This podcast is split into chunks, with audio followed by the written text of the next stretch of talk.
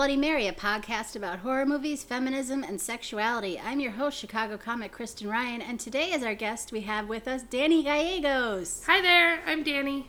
Uh, okay, so I uh, helped to co-create a monthly shameful storytelling show called We Still Like You, and it's at the Flatiron Arts Building on the first Saturday of every month. It is also a podcast that you can find on iTunes for free. Um, I'm also the founder of a artist collective that is going to be debuting this month called Black, Brown, and Fucking Exhausted. That's a great Um, name. and it's going to be using uh, art as activism um, in the sense of like giving underrepresented artists a place to shine. That's awesome, and I feel like that's something Chicago desperately needs. I mean, all cities need this, but especially Chicago. Well, we were very inspired by Afropunk and Mm-hmm. like what they're doing and like the way that they kind of um, celebrate diversity. Um, And not tokenize it? Yes. Right, exactly. Like we really just wanted to make a thing for artists of color who are very underrepresented in Chicago to have a place where they don't have to feel like they're like teaching anybody about Mm-hmm. culture and just celebrating their own culture. Definitely. And that's I I really am into this idea also because I've noticed comedy is written for a middle class white audience. Yes. And I run a show that is specifically for people who work in social justice areas. And hearing some of those jokes in that setting, I'm just like, oh, ooh. Yeah. like mm, maybe mm, not the most relatable right now, but okay. yeah. That's fine. Tell us about your labradoodle. Yeah, so I'm, I'm definitely excited to see that project flourish. And I love We Still Like You. It's a super fun show in Chicago. You guys got to go if you haven't been. It's the only place where you're, uh, you know, rewarded with love after telling the audience the worst shit about you. Rewarded with love and alcohol. Yeah, well, just like, they go hand in hand. Yeah. So, Danny, I'm curious how um how do you feel about horror as a movie genre? Um, I have always been fascinated with horror movies and I've always been drawn to it like even as a little kid, but I I forget how easily afraid I get and like how much I let myself like get wrapped up in everything. Like I think the first time I ever watched a horror movie I was like really tiny and uh, it was an accident and I slept with the door open to like the door to my bedroom open until I was like 12. Oh, do you remember what movie it was? No, I think my because my brother uh, was always super fascinated with like gory um, type like horror stuff as well, and so he would just like always be watching stuff, and I would just like accidentally wander on in, and then I was just like, well, I guess I sleep with the door open forever now. I'm just terrified now. Thank Uh, you. I remember uh, in like third grade hearing uh, like a s- scary story told at school uh, during lunch, and I like had a panic attack about it while going to sleep, and I covered every mirror in the house with blankets, and I Oh. left uh, a blanket over my mirror for like a year. Oh wow. Yeah. So I, like I love it and it's like real like I'm so drawn to it, but it scares me so much. Mm-hmm. Oh man, do you by chance remember the first horror movie? I think it was um do you remember? Well, okay. I definitely accidentally watched parts of it Mm. because uh, my brother had been watching it in the living room and I have like a memory of that. I think he was also watching Leprechaun once. yeah, I remember that one too. Uh, and then, but like the first full horror movie that I ever watched, I believe. Do you remember there was just like this really bad, bad horror movie in like the late 90s called The Cube? I remember the box. I never saw it though. Yeah, it was very strange. And I barely remember it, but it was like very, very gory. Hmm. I never particularly liked gore. Yeah, I uh, as I get older, I find that like the horror genre that I'm like more drawn towards is like spooky kind of like paranormal ish maybe, but also probably like psychological. Um, but definitely not gore. Like gore, I'm like that's fine. But I also watch cyst popping videos like constantly. so, like I don't know. Give me something else. Uh, uh, yeah, actually, my favorite genre within horror is like the psychological thriller where you don't know if this person is actually being haunted by something or if they're having like a psychological breakdown. which is why I'm very excited that you chose this movie today. Uh, Danny chose The Babadook for us to watch, which for those of you who haven't seen it, go run and watch it right now. Uh, come back.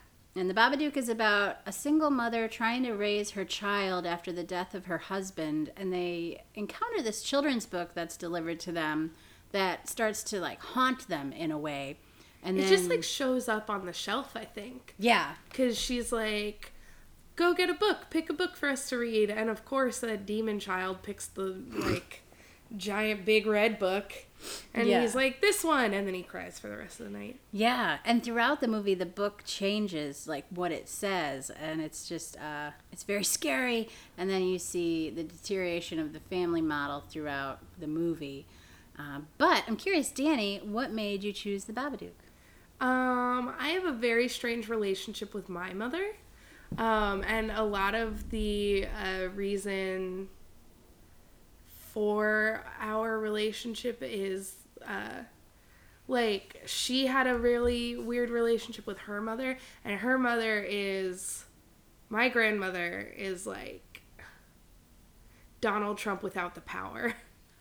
oh man, like she is terrible like my grandmother is like full blown narcissist just like always trying to start fights between like my si- my mom and her sister and just like overall like very abusive very like um just like led everybody in her family to eating disorders etc Oh. yeah like my grandmother is the worst and so therefore my mother uh, is traumatized by the experience of being raised by uh, this demon woman I remember that from some of your jokes actually about your grandmother. yeah, yeah, she is a dragon woman.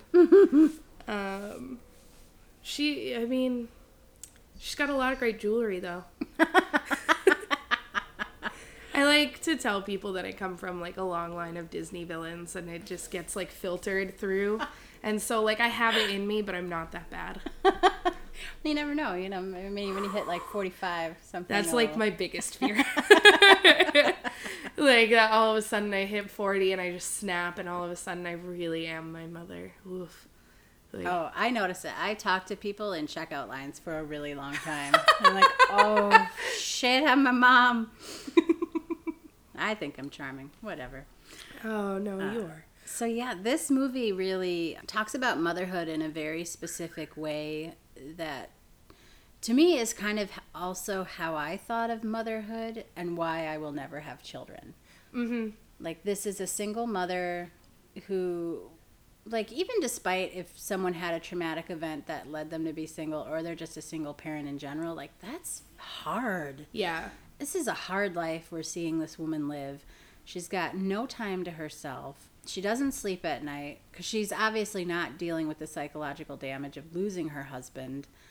Um, but yeah, this just, I see this movie and I'm like, yep, never having kids. Oh, for sure.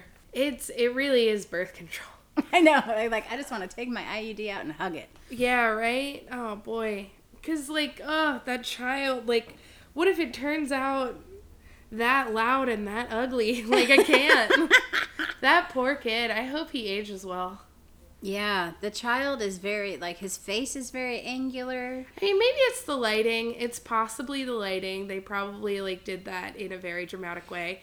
But because I guess I haven't seen any photos of the kid outside of the movie. But boy, is that a spooky looking kid. Yeah, and just his, so he's so shrill and he Yeah. screams all Ugh. the time.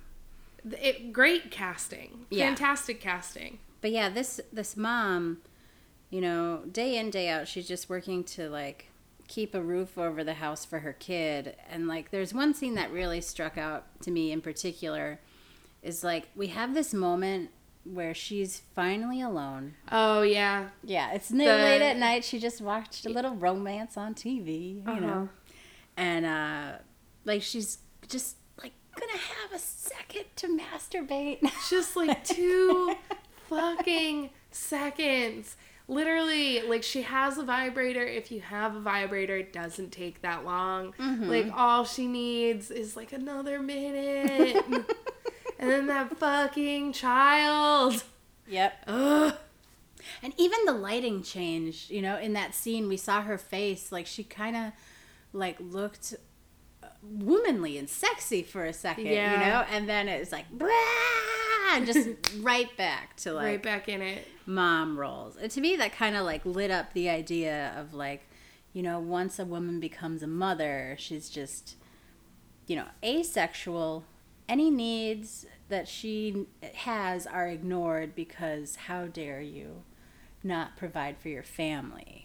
You know i think that's society's expectation of mothers. Yeah. And i mean this isn't to say like that if like you want to become a mom that this is like exactly how it's gonna be.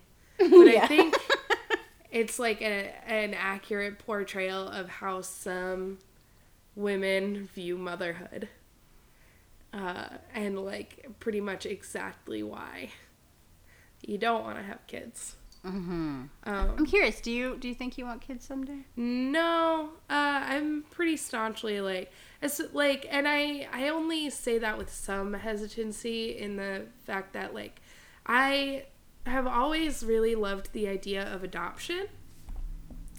And like I at some point if I ever become like financially stable, which I don't think I will. You never know. You never know, but if I ever become financially stable, um, and I'm at like a place in my life where I would like to, um, like, where I don't know.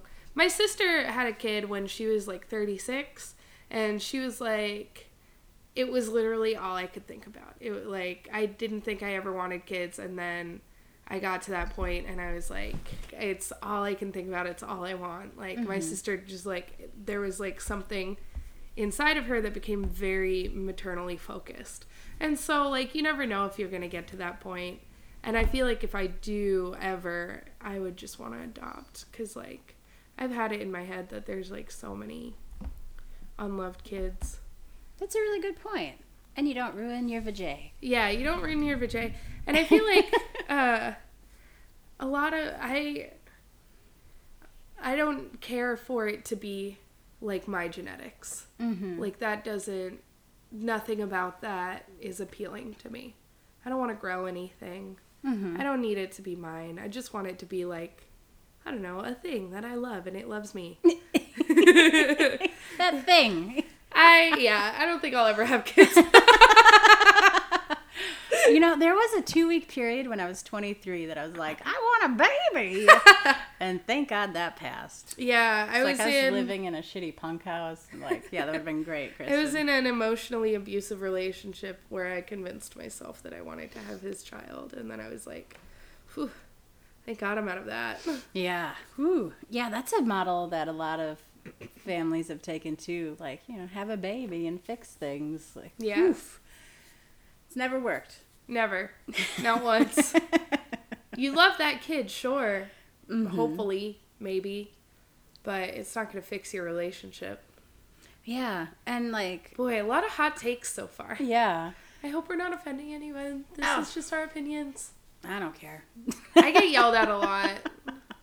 I always get like when I tell people I don't want children, I always get this response from people like they almost feel sorry for me.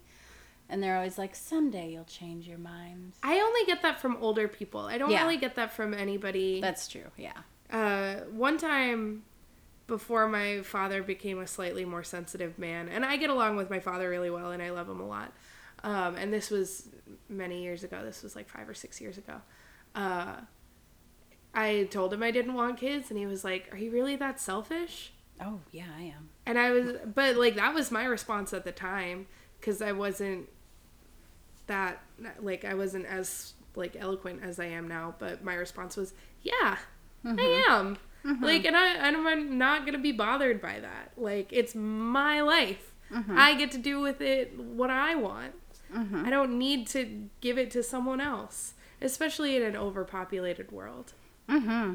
I I agree with that 100%. Like I have no qualms telling people I'm selfish. I love doing what I do with my time like for work being, you know, an advocate of organized labor and a union organizer. If I have to go travel somewhere, yeah, I want to do that. I want to be in the struggle or learning new things anywhere in the country. And uh, with comedy, yeah, I want to go perform wherever. Like, Yeah. I don't have to feel guilty about that. No, I agree. Uh, I mean, and I lived my life the same way, but to uh, other people or to like the generation that came before us, and especially the generation that came before them, it's just so foreign to have that kind of idea for your life because they weren't taught that that was a thing that you could do. Oh no, my parents had got pregnant with me when they were 17 and you know then just got jobs and boom, we're adults. Like shit, Yeah. when I was that age, I was a mess. Eh, Like, oh my god. I couldn't have done any of that. I was going to parties at American Apparel warehouses. I was so not ready to be a mother. Hang on guys, I got to bring my kid to this rave. Woof. Yeah, so the other thing I really picked up on this, like this really oppressive role that motherhood plays in this woman's life, like through the introduction of the character of the Babadook, who is, you know, from the children's book, Right. like you see her start to, well, they call it letting the Babadook in. Uh huh. And I'm curious what your thoughts are. Is is the Babadook truly a creature that is haunting this family and tormenting the mother, like inside the mother, or is this the mother's? Is this a mother who is experiencing severe mental illness and becoming abusive? What are your thoughts on that? Um, I I had that back and forth the entire time while I was Mm-hmm. watching the movie, and I think they do that very much on purpose. Um, because the moment the Babadook materializes is when her and her son start taking the pills. Mm, mm-hmm. like he doesn't start to show up until after the doctor's appointment and like and so i was taking notes throughout the movie and i was like yeah ambien is a crazy drug Mm. like What is that again? it's a, a sleeping aid Okay. but it like famously if you s- take ambien and stay up it makes you hallucinate hard Oh, really? yeah Oh. Uh-huh. I didn't know that. Yeah. So right after they take the pill is the scene where the Babadook materializes. And so I'm wondering if it's just like a lack of sleep with medication, hallucination, and like her mental state kind of deteriorating. And I don't know, because I feel like from that point on, we can't trust what we're seeing to be real. That's true. And you know, I hadn't put that much thought into the pills they were taking because I've never taken Ambien, so that makes a lot of sense. Yeah. Ambien's a crazy drug, man. Also, uh, what I wanted to make note of at some point was that her job as well is being a caretaker. Mm-hmm. So this woman is just constantly taking care of other people and never once taking a moment for herself. That's so true. Yeah, because she's she's like a caretaker at an old folks home. Mm-hmm. And then that that one moment where she where her coworker is like, I can look after your patient for you Mm-hmm. If you need to go take care of your son. And she's like, Yeah, actually, please. And she goes to like a mall and she eats an ice cream cone. Mhm. And you get that like 45 second shot where everything is like bright Oh yeah. And she's happy. like and there's like twinkling music and she's like eating the ice cream cone and she's like kind of happy and then she finds out that like her son like brought a weapon to school yeah. Oh shit. It does yeah that's a reoccurring theme throughout the movie. Anytime she tries to take a moment for herself all hell breaks loose. Yeah. Man. Yeah. And that kind of made me think about like her evolving into this abusive character because this you know her character has no control whatsoever in this life. It just feels like she's dealt such a shitty hand you know? And i wonder if when they were writing this it almost felt like abuse felt like a form of control for her.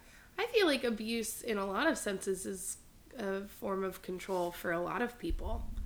You often use I mean, you as the general you, mm-hmm. uh, often use abusive tactics to be the person in control in any kind of relationship, mm-hmm. like parental, romantic, friendship, etc. There are multiple forms of abuse that can like show their head in different ways and generally like it is for a sense of control that like the, the person doesn't necessarily maybe realize that they're doing or that they want or that that's like a thing that they need. Mm-hmm. Yeah, because I remember the first time I watched it, and we discussed this earlier. The first time you watch it, you're just like not in tune with how much the mother is like being triggered and like Right. you know and like the second time around watching it i felt like i understood the mom a lot more Yeah. uh, also was interesting i found like when she you know she's clearly um, possessed by the babadook and she's not acting like herself. She's full out abuser. And she you know tells sam you're so hungry why don't you go eat shit? Uh that moment was like so weirdly cathartic. mm-hmm. Cuz like up until this point she had been so calm to her son or like for the most part really calm to her son. And like as uh I don't know. Like you really you relate to her. And like finally she says it and you're like thank God someone said it.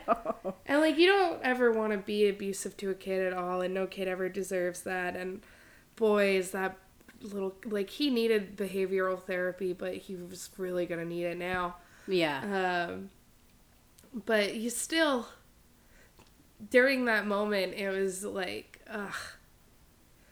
It was like unbuttoning your pants after Thanksgiving dinner. You're just like fucking finally. hmm Uh, I also love like the scene right after that where the mom is uh, trying to make amends with Sam, and she's just got this like crazy look on her face, and she's like, "We can go to Wally's and have ice cream, anything you want," and like. They're sitting next to this booth of children that are just like screaming, and they're at their booth just like dead silent. And like, I swear to God, like one of Amelia's eyes is like twitching, and they're just eating ice cream. She's such a good actress. She was amazing. Yeah.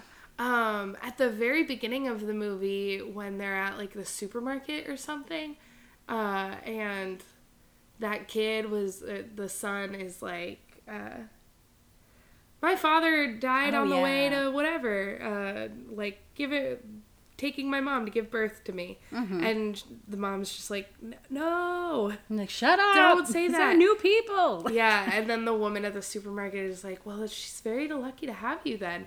And like the look in her eyes is Mm-hmm. so dead. Oh yeah. Just so dead and she just kind of like nods Mm-hmm. without saying anything. And you're just like, "Oh, fuck. She doesn't think that at all." yeah. Yeah, for sure. Um also I noticed that uh the Babadook looks a lot like Sam in his magician costume. Yes. in that one scene where he's like weirdly touching her face while she's trying to tie his shoe and he's like let me do a magic trick Mm-hmm. and also you can do sleight of hand magic but you can't tie your own shoe sam Get it together, Sam. Come on, you can use your hands. One thing I found really interesting in Sam's character, though, is after Amelia has the freak out, they go to Wally's, they hit a car, and then she's like sitting in a bathtub in Oh, her yeah. clothes in the water. That's the only time she's not wearing uh, either dark blue or pink with yellow. Oh. She wears that velvet red dress Oh, yeah. and she sits in the bath. And that's the only time you see her not wearing her like her caretaker outfit is like a pink dress with white stockings, and then her depressed at home outfit matches the color scheme of the house, which is dark blue and gray monochromatic. mm-hmm. But suddenly she's wearing that red velvet gown, like almost gown, Mm-hmm. and then she just sits in the bathtub with it. Yeah, that was such an unnerving scene. And then you saw Sam kind of transform out of it because in that moment he's like, "Hey, how about I call Claire? Why don't we talk to Mrs. Roach? Why don't? Oh God, what's going on?" Yeah. and you see, like in a lot of uh, relationships where the parent is the abuser, the child becomes the parent, Uh-huh. and I think that was really representative of that in that moment. Because Yeah. Sam's been an asshole the whole movie, and then all of a sudden, And then all of a sudden he's like, "Hey, what about our uh, really nice old lady neighbor? Yeah, I need an adult here. Shit's getting Yeah. weird. My mom just ripped her tooth out." Oh shit, that That's crazy. Oh, and the dog. Oh, oh buddy. man. Yeah, that dog was just doing his best. Yeah, right before that though, she was like sitting on the couch just twitching, Yeah. like, and like in my youth before I did some self discovery and work, I remember I would have moments of being that pissed, Yeah. like just oh. Um, I'm glad I never took it out on anyone's pets. but yeah, that scene was so sad and weird. yeah. And could you imagine being a kid and like finding that out? Ugh. Yeah, there is that moment where he kind of like he looks at the dog and he realizes that the dog's dead and his mom killed the dog for sure. Um, and you just kind of see the like half second of it being like we have bigger fish to fry right now. Mm-hmm. Like he looks at the dog and he's like, "Fuck," and he just like gets back to trying to tame his mother. Mm-hmm. And actually ends up stabbing her, Yep. Which Yeah. was pretty brutal. But he did it in a non. I don't know if he knew intentionally, but he did it in a non um, life threatening place, Right. Like in the top of the leg. I I feel like I don't know, he can't tie his shoe, but most people are smart enough to know that like if you stab a leg, like it's not gonna kill you. Yeah. So like to think he part. he knew what he was Yeah. doing. Um, Well, he was a pretty violent kid. Yeah, well, he was. He liked weapons as a form of protection, and I Uh-huh. feel like that might have been in part because he felt because his dad wasn't there, he had to be the defender of the house. Yeah. I also I really related with Sam in a way. Like I was always that kid that was around when shitty things happened and like got blamed for them, but they re- like when he was interacting with his cousin and Oh, his cousin broken. was a little shit. yeah. she was worse than he is, for sure. Way worse. Yeah. Just quieter about it. I kind of identified with Sam in that way. Like the shitty thing happens and you get blamed for it, and you're like, I was just, I, I didn't mean to do that. Yeah. No, I've. There are a lot of times where I relate to Sam. Um, I think if he just wasn't so screechy, I'd like him a lot more. Yeah. I think uh, for me, one of the scariest scenes in the movie was um, Sam had run away from Amelia, locked the door behind him, and the mom, Amelia, the mom, was saying, "You don't want the dog to die, do you? I wish it uh, was you and not him," and like all these mixed up things. And then she says, "I want you to meet your dad." Oh yeah. I'm She's like, like, it's nice there. "Oh God, Ugh. you're gonna murder your kid." Don't murder your kid. Uh, He's bad, but he's not that bad. yeah. Um, Also, I had a theory that uh, the Babadook might be like the spirit of her, like his father. Mm-hmm. Um, also, uh, I was I made a note while I was watching it that they they cast the child to not look at all like the father and look a lot like her. Hmm. And so, like, because the father was like a kind of swarthier gentleman. He was good looking. He was, yeah, he was very handsome. He had like olive skin and like black hair. Um, and here's this like pale motherfucker with like big blue eyes and blonde hair, Mm-hmm. um, who looks a lot more like his mom. So I wonder if that was a conscious choice. Yeah. I Uh, the like- scenes where you see the dad really creep me out too. Yeah, When yeah. he'd always say, I think it's going to rain. And ugh, Ugh. just, ugh. One thing I feel. I felt the, the Babadook was the spirit of the father, but I also feel it was a metaphor for like the it was almost like the personification of all the bad feelings she has regarding her husband's death and having to be a single mom. And Yeah.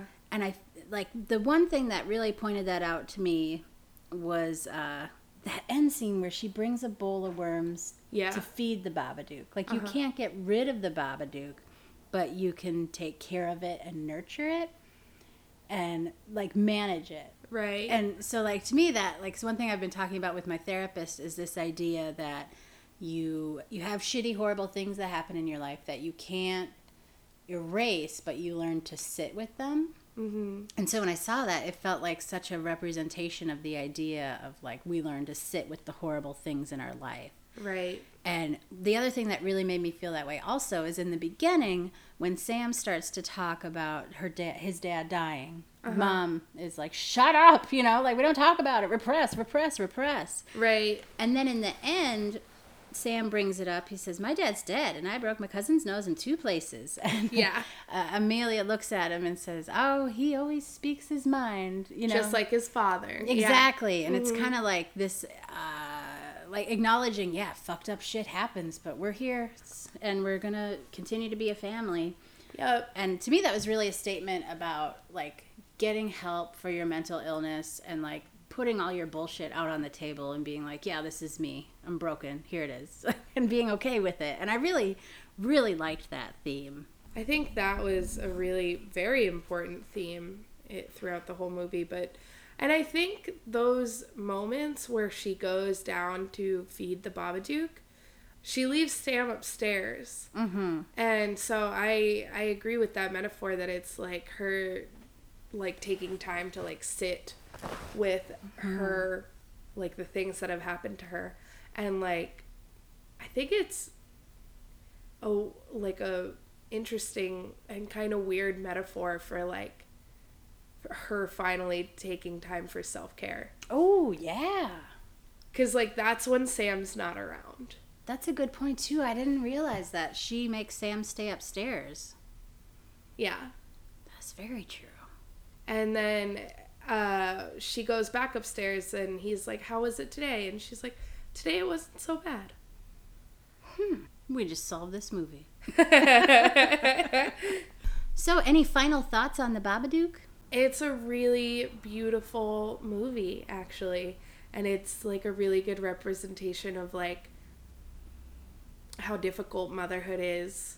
And also, you really do need to take time for self care. Mm-hmm. and I don't know, maybe leave the kid with the neighbor for like a night and just like touch yourself. then you won't kill your dog.